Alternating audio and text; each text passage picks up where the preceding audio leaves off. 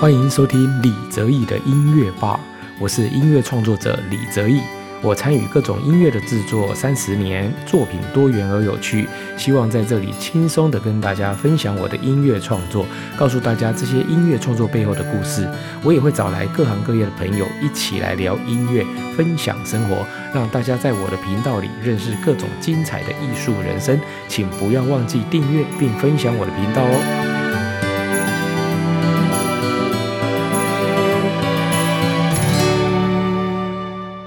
各位朋友，大家好，欢迎收听李泽义的音乐吧。今天是我们节目的第一集首播。我要跟大家分享一首我的作品哦，这首曲子叫做《四月雨幻想曲》哦，那也是一首小提琴协奏曲。那这首曲子呢，其实我大概是在十五年前创作的，那个时候是应台南地区的一个基金会哦，因为他们要举办一场音乐会，那邀请来了当年哦获得青少年的柴可夫斯基大赛小提琴组的冠军的演奏家来到台湾演奏。那当然呢，他一定会拉柴可夫斯基。的这个小提琴协奏曲嘛，但是呢，因为台南的这个基金会也觉得，哎，外国的音乐家来到台湾，是不是应该要演奏台湾的音乐？哦，所以那个时候就委托我写了一首小提琴协奏曲，而且他们还特别说，这个曲子呢要跟柴可夫斯基的小提琴协奏曲哦的一个基数程度要相当哦，音乐的内涵呢哦也要不要逊色这样子哦。其实这个对我来说其实蛮大的一个挑战哦，因为我们知道柴可夫斯基的这个小提琴协奏曲哦是所谓。的四大名曲之一哦，所有的全世界最顶尖的音乐家哦都在挑战这首作品。那这首曲子也是一个指标性的作品，因为呢，所有的小提琴家如果要灌唱片，几乎这一首曲子都是首选。而且这首曲子真的写得非常棒哦。我们知道柴可夫斯基先生呢，他是一个旋律之王哦，他写出来的旋律都非常的好听哦，他的音乐呢真的是引人入胜哦。我自己已经听了不下数百次的这首作品。我还是每次都非常的感动，觉得它非常的精彩哦，所以现在变成我要来写一首作品，要跟这首曲子放在一起啊，其实压力是非常大哦。所以当年呢，我在创作的时候，其实也费了很大的心思去思考哦，我如何取材哦，如何用我的那个就是音乐的创意呢哦，能够写出这样的作品。那当然呢，以台湾来讲呢，我们都要用我们自己的文化素材哦，邓宇贤老师的那个音乐哦，绝对是一个非常好。的一个目标哦哦，尤其是他所创作的四首《四月望雨》《四季红》《月夜愁》《望春风》《雨夜花》哦，都是大家脍炙人口的音乐，它也能够代表台湾的那个年代的民谣。但是呢，因为《望春风》哦，真的太多版本了，所以呢，我就把《望春风》给拿掉。所以呢，我这一首曲子就用了三个题材，就是四月雨哦。那所以呢，这首曲子的曲名是这样来的。那当然，这首作品呢，当年哦写出来。然后演奏之后，其实还蛮多人喜欢的。我们不敢说我们写的比柴可夫斯基要可以跟他相提并论，但是呢，至少还在这个作品里面，大家可以听到大家熟悉的台湾的歌谣。后来呢，也很幸运，这首曲子被很多的台湾的音乐家了拿到全世界很多地方去演出。哦，那包括真的世界五大洲，这个作品都去过了。哦，那也也后来也有很多音乐家真的很喜欢我的这个作品，